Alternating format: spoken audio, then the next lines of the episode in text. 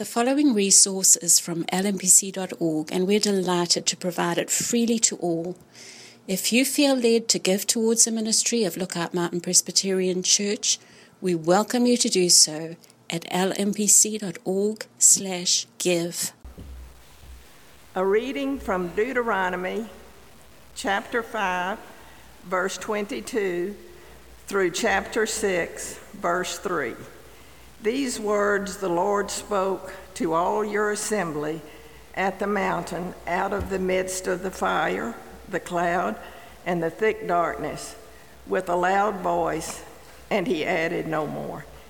And he wrote them on two tablets of stone and gave them to me. And as soon as you heard the voice out of the midst of the darkness, while the mountain was burning with fire, you came near to me, all the heads of your tribes and your elders. And you said, Behold, the Lord our God has shown us his glory and greatness, and we have heard his voice out of the midst of the fire. This day we have seen God speak with man, and man still live. Now, therefore, why should we die? For this great fire will consume us. If we hear the voice of the Lord our God any more, we shall die. For who is there of all flesh that has heard the voice of the living God speaking out of the midst of fire as we have and has still lived? Go near and hear all that the Lord our God will say and speak to us all that the Lord our God will speak to you. And we will hear and do it. And the Lord heard your words when you spoke to me. And the Lord said to me, I have heard the words of this people which they have spoken to you. They are right in all that they have spoken. Oh, that they had such a heart as this always to fear me and to keep my commandments, that it might go well with them and with their descendants forever. Go and say to them, Return to your tents, but you stand here by me, and I will tell you the whole commandment and the statutes and the rules that you gave that you shall teach them, that they may do them in the land that I am giving them to possess. You shall be careful, therefore, to do as the Lord your God has commanded you. You shall not turn aside to the right hand or to the left. You shall walk in all the way that the Lord your God has commanded you, that you may live and that it may go well with you, and that you may live long in the land that you shall possess. Now, this is the commandment, the statutes, and the rules that the Lord your God commanded me to teach you, that you may do them in the land to which you are going over to possess it, that you may fear the Lord your God you and your son and your son's son, by keeping all his statutes and his commandments, which I command you, all the days of your life, and that your days may be long. Hear therefore, O Israel, and be careful to do them, that it may go well with you, and that you may multiply greatly, as the Lord the God of your fathers has promised you in a land flowing with milk and honey. This is the word of the Lord. Please be seated.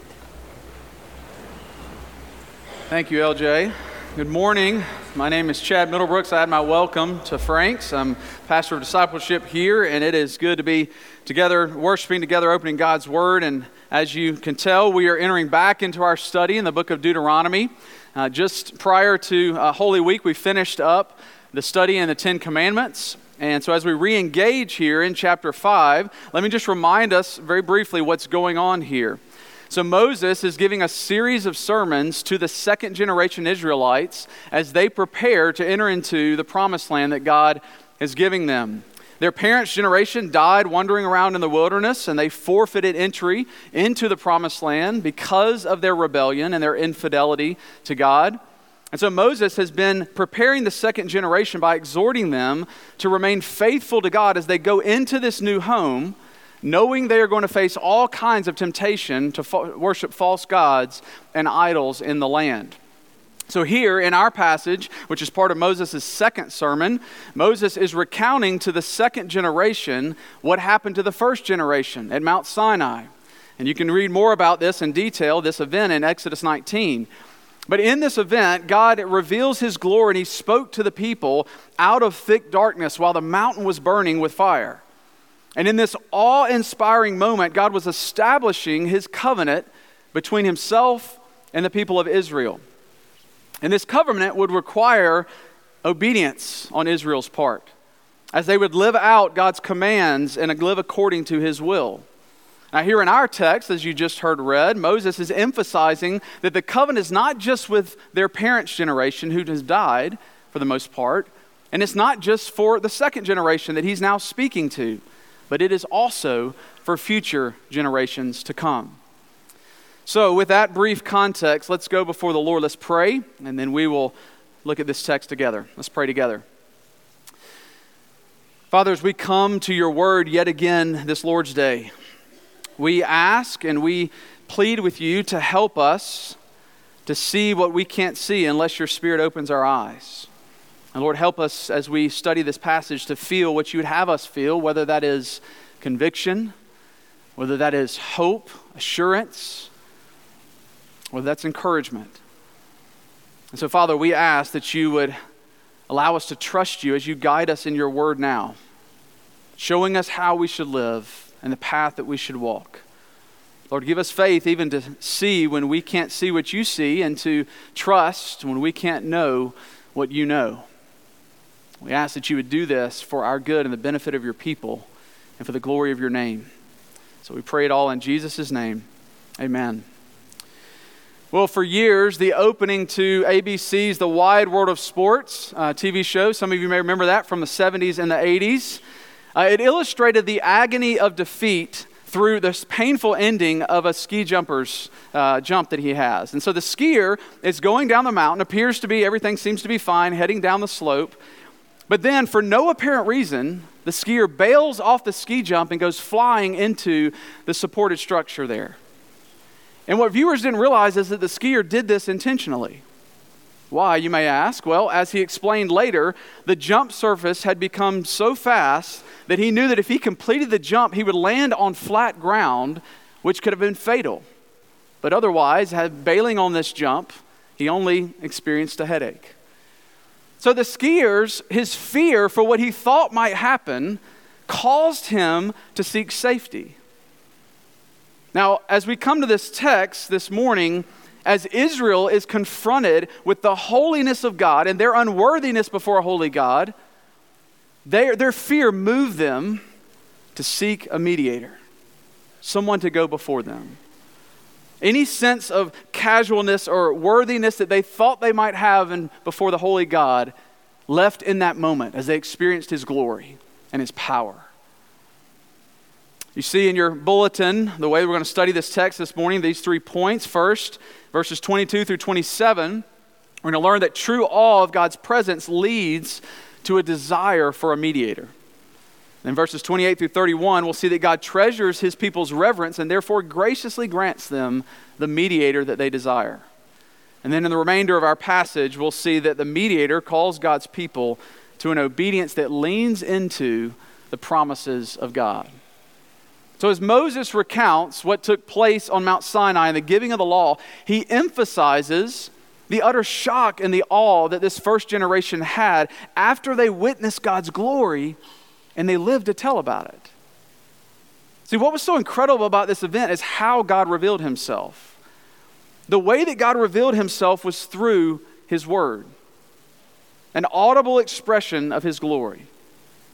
Now, when you when I first read this earlier this week, and maybe as you just heard it read just a moment ago, I just found my imagination going to what would that have been like to be on that mountain and to experience this the, the thick cloud, the fiery mountain, and the shroud of darkness. But actually, those things were means by which God was concealing himself in order to reveal himself in a limited way to his people. Because as we might remember, what Moses writes in Exodus 33 no one can see God and what? Live. And so God reveals himself by means of his word, and as God spoke, the people gained an understanding of who God is, his character, what he is like. But the experience that they had was life altering. And the people were shaken to their core. They were terrified to be in the presence of God ever again. And this is clearly seen in verses 24 through 26 because in five times in these three verses, an allusion to death is mentioned. Look back with me at verse 24. We've seen God speak to man and still live. Verse 25a. Now, therefore, why should we die? 25b. For this great fire will consume us. 25c. If we hear the voice of the Lord our God, we shall die. And verse 26. Who has heard God speak out of fire and still live? Again, to see God meant death. So Israel's experience seeing the holiness of God and, and hearing God's voice was so tangible and so palpable that they assumed it meant imminent death. And because of hearing God's voice from out of the fire was both wonderful and terrible all at the same time, they didn't want to be back in his presence again. And notice in verse 27, in light of what they just experienced, they basically tell Moses, hey, why don't you go hang out with God and we're just going to sit tight right here. And you just come back and tell us what he said and what he wants us to do. Israel's remedy for not having to be in God's presence and to experience that glory was to send a mediator, to go on their behalf, to be a mediator between them and the holy God. Israel's encounter with God's holiness and his majesty, it was disorienting to them. It was overwhelming to them. Now, what about with us? Think about how we view God's transcendence. God's being above and kind of holy and high, and God's immanence, Him being knowable and being near. I think we can at times tend to vacillate between two extremes of emphasizing one over the other.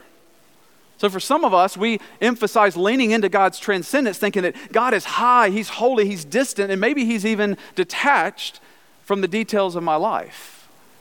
But then others of us, we lean into his immanence, feeling that God's my friend. He knows what's going on in my life. But this text reveals that God doesn't have to be either high and holy and distant or near. As one pastor put it this way, said there must be some balance between the towering type of awe, which so heightens the sense of God's otherness that he then becomes remote, detached, and distant, and the opposite kind of error of an insulting casualness and patronizing familiarity.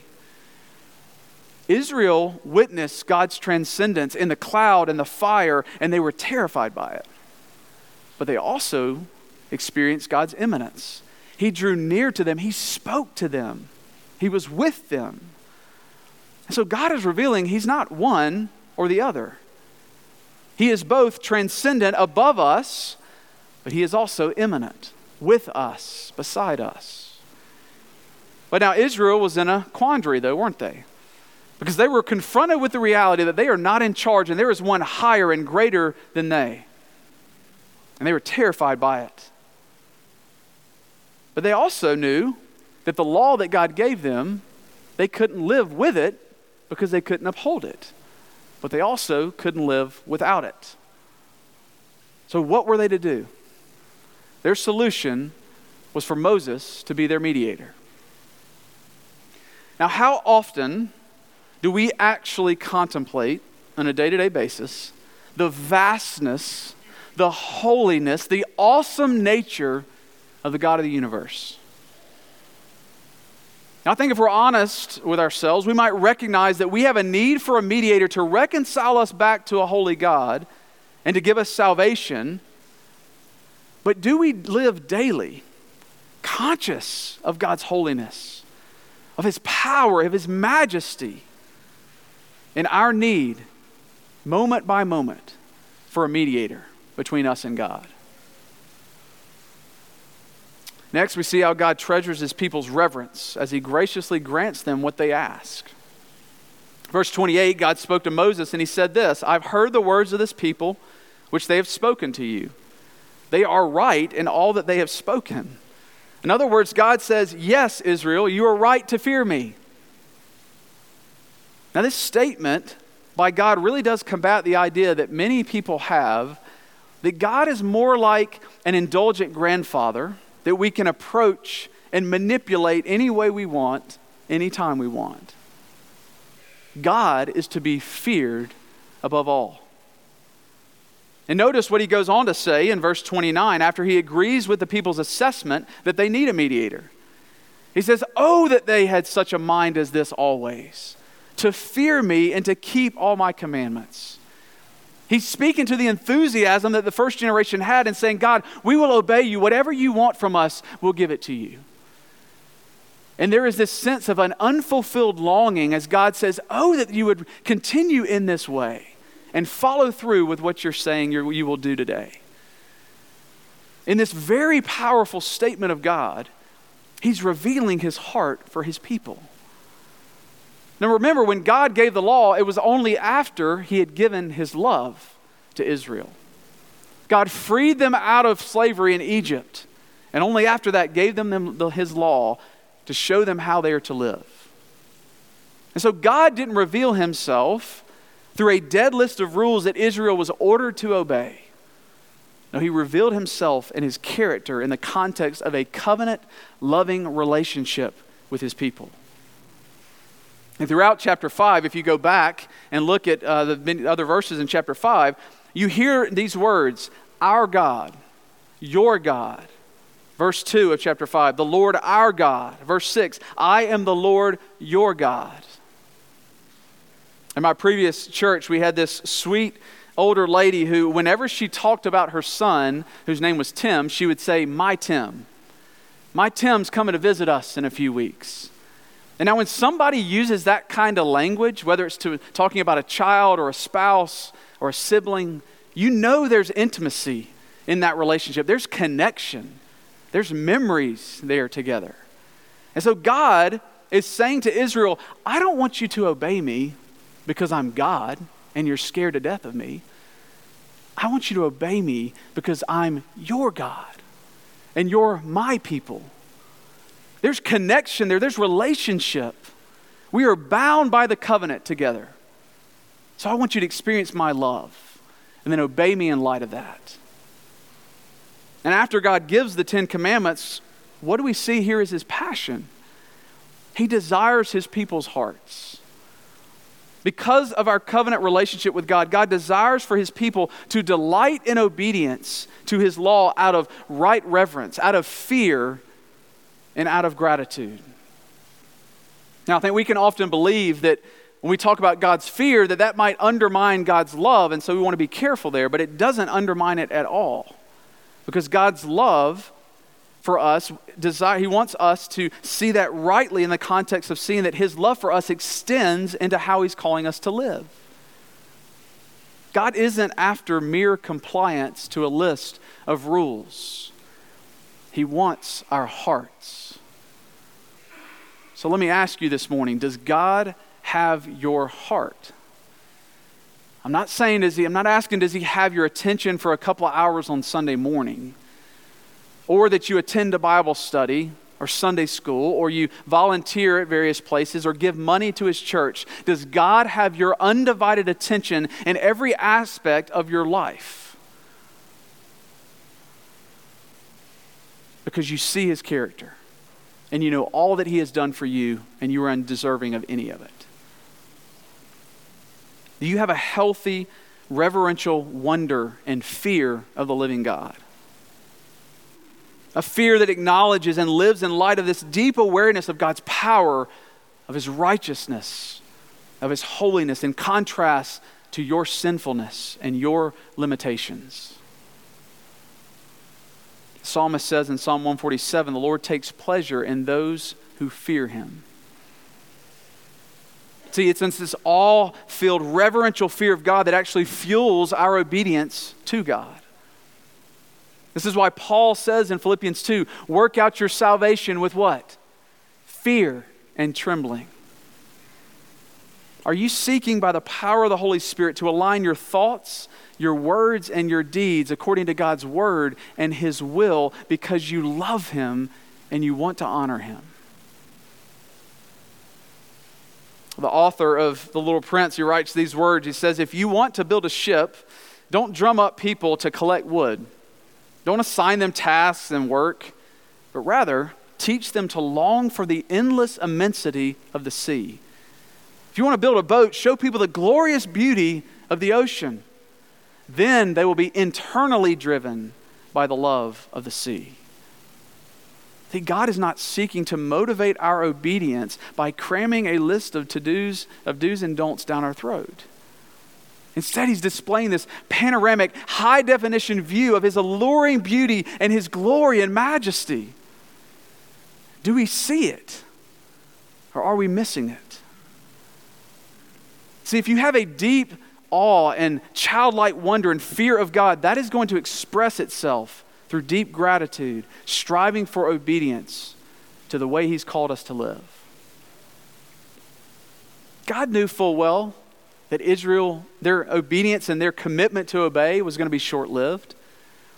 I mean, the law was barely finished being chiseled on tablets of to- stone before the Israelites are down the mountain impatient, crafting and worshiping a golden calf. So, this begs the question why was the covenant not done away with when Israel rebelled? Why didn't God annihilate them right there? I told you to obey, you failed to do it, we're done It's because they had a mediator. They had one who was near to God, who stood in the gap for them. Moses interceded on his people's behalf. He sought forgiveness for the people's sins. He pled before God for mercy upon Israel. And centuries later, another man would come into Jerusalem and he would look out over it with tears, weeping, with again this unfulfilled longing, like his father, crying out these words Oh, that you had known on this day the things that would make for peace.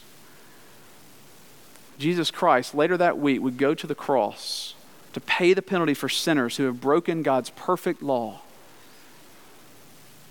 What would make someone who is innocent substitute themselves for those who are guilty? When Jesus was hanging there on the cross, experiencing the penalty of sin, even though he was innocent. He didn't cry out, God, God, why did you forsake me? He cried out, My God, my God, why have you forsaken me? That's covenant language. That's a language of one who has intimate connection with the Father. So Christ humbly obeyed all that the Father had given him to do, culminating in his fulfillment of the law on the cross, dying the death that you and I deserve to die. Why did he obey willingly and joyfully? Because he knew the Father's love. See, the standard of perfection that God expected for Israel is the same standard that you and I have this morning. And it's also still true that it's a fearful thing to fall in the hands of the living God, as the writer of Hebrews 10 says. Furthermore, as it was with Israel, it still remains true for us what John writes in 1 John 3 that our love for God displays itself how? In our obedience to God's commands. And as Moses knew, and as he would later foretell in, in Deuteronomy 15, God was going to provide a holy mediator, one better than himself, who was going to bridge the gap between heaven and earth. And this is why Paul writes in 1 Timothy 3 For there is one God, and there is one mediator between God and man the man, Christ Jesus. Jesus is the one who stood between God and his people. And without bridging the gap, there is no way for you and I as sinners to be reconciled back to a holy God. We couldn't obey our way out of being enemies, which is what we were because of our sin in Adam. And we would remain that way without a mediator coming and perfectly fulfilling all that we left undone. Jesus came to teach his people all that God commands. But unlike Moses, Jesus was and is able to show what God is really like because he's made the invisible God visible in himself. So the one who once descended on the mountain of fire came in flesh, just like you and I. This is the good news of the gospel of Jesus Christ. In verse 30, God tells Moses, as Israel's mediator, that he's to teach the people everything that God commands as they enter into the land. This brings us to our last point. The mediator calls God's people to obedience that leans into his promises. So, beginning in verse 32, Moses is now speaking directly to the second generation after reflecting back on what happened at Mount Sinai. Moses moves from recounting those events to now charging this second generation to live a life of obedience. And he describes what this life of obedience looks like and how long they are continue their obedience. And we could sum up Moses' charge in these three words listen, believe, and obey. When God speaks, there's this expectation that his people not only hear him and listen, but to follow through with what he's calling us to do. And while obedience can never earn us into a relationship with God, it is most certainly the byproduct and the fruit that comes from a genuine relationship with the Lord Jesus. It's God's acts of saving grace through the person and work of Christ that proves that He is worthy of our full submission and obedience in every aspect and detail of our lives. See, God desires an enduring relationship with His people that reaches back to their fathers, but also reaches forward to their children. That's why Moses says in verse 1 there that you're to do all these commands that the Lord is giving you, that you may fear the Lord your God, you and your son and your son's son, by keeping all the statutes and his commandments which I command you all the days of your life, that your days may be long. This is exemplifying a relationship of humble obedience to God that actually impacts generations. God is saying, in your relationship with me, it should directly impact your children and your children's children. Some of us probably know and have read many times chapter 11 of Hebrews, and he call it the Hall of Faith, where we see men and women who lived by faith. Moses is mentioned in that list. Abraham is also mentioned in that list, but interestingly, Abraham is not listed alone. Abraham is listed with his son Isaac and his grandson Jacob. So there's this relationship of faith that transcends generations. This means that the relationship that I have with Christ should impact others my children, my spouse, my roommate, my coworkers. And so, parents and grandparents, this should move us to fervently pray for and to live out gospel dependence before our children in God honoring ways so that they might be invited to do likewise with their own hearts. This also will include modeling repentance and forgiveness when we do fail and sin against God and against others. See, as Moses is calling the next generation to listen, to believe, and to obey what God has commanded, let me ask us in what ways might we have been listening to God's word, even believing his word, yet failing to act it out in our lives? What are the things that are keeping us from Holy Spirit reliant obedience to what God is calling us to? Is it sinful fear? Is it pride that we know better how to live our lives than God is calling us to? Is it mistrust or unbelief that maybe God's not who He says He is? Maybe He's not going to make good on His promises? Or is it mere complacency that we really don't rightly reverence who God is? And so, therefore, we don't have any urgency or any motivation to live out the life that He wants us to live.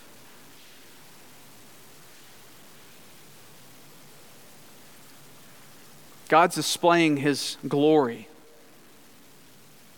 And in his desire for his people, he wants them to submit out of obedience, out of love for what he's done for us. Because, as we see here in these last three verses, he promises blessing. He wants to bless his people. He reveals his glory so that we can be in relationship with him and experience his promises and his rewards. Look at what it says at the end of verse 33. Says, If you live in these ways that I'm calling you to live, you're going to live long in the land. You're going to prosper where I have you. Verses 2 and 3 of chapter 6.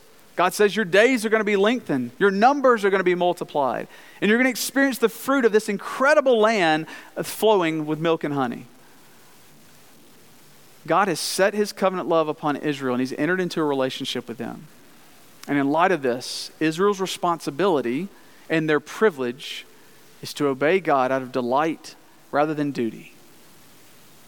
This is also true for us. Like Israel, we are to lean into the promises of God, knowing that He is going to make good on every one of them that He has made to us.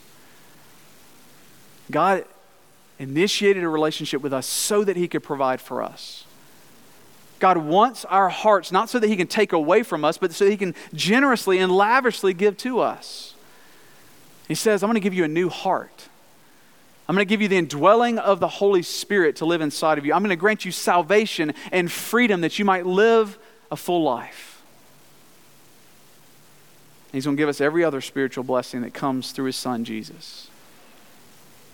God's greatest gift is the giving of Himself. Our mediator, Jesus Christ, is the greatest gift that you and I could ever imagine or even ask for. Because only by the mediator could God's people actually know His will and do His will only having a mediator, we could see what he, God is like and as he reveals, as he's revealed in Jesus, and we can follow through with what he's calling us to. There would be no power without the indwelling of the Holy Spirit if Jesus hadn't come and sent the Holy Spirit, the comforter, the counselor. And we would never, without the Holy Spirit and without the mediator coming, would be able to experience eternity in the presence of a holy God in the new heavens and new earth. See, as Christians, we no longer have to fear the law and giving obedience out of gratitude for what Christ has done. We can go to the law in delight because we know that it's the pathway to a life of flourishing. It's how life is lived best. And even when we fail, which we do and will, we have a mediator who is interceding for us at the right hand of the Father, even this moment, because that's what a good and perfect mediator does. We sang earlier one of John Newton's hymns, but I love what he writes in one of his other hymns. We were once as you are. He says these words He says, Our pleasure and our duty, though opposite before, since we have seen his beauty, are joined to part no more. It is our highest pleasure, no less than duty's call, to love him beyond all measure and serve him with our all. Is that our heart sentiments this morning? See, through Christ, the better mediator than Moses, we've entered into a new kind of relationship, the new covenant that has better promises than the people of Israel experienced. And within this relationship, we haven't come to a mountain of fire, we've come to Mount Zion, the city of the living God. And so may our hearts overflow with gratitude that translates into daily obedience since we've been entrusted with a kingdom that will not be shaken and that cannot be taken from us.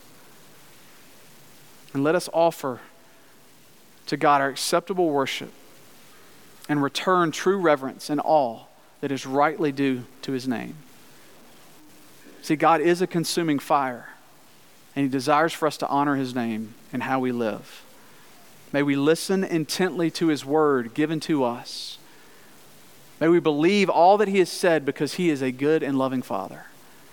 And may we obey his word wholeheartedly for the glory of his name and for the flourishing of our own lives and the lives of future generations yet to come.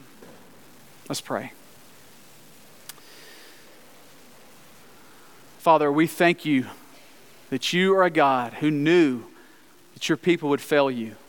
And yet, because of your commitment to your covenant, not because of our infidelity, you remain steadfast in your pursuit of us. Father, we ask now that yet again this morning, as we have heard your word read and preached, that you would allow us to not only listen to it and to believe that it is true, but would you empower us with great courage to live out in obedience because of what you have done for us in Christ, all that you have called us to. And as we do, we know it will give testimony to your faithfulness to your people, to a world who needs to see and hear it lived out. And so we pray that for those that we intersect with and engage with, that they would see the light of Christ in us and long to have that relationship that you've brought us into through the blood of your Son. We pray this again for your glory and our good. Christ's name, amen.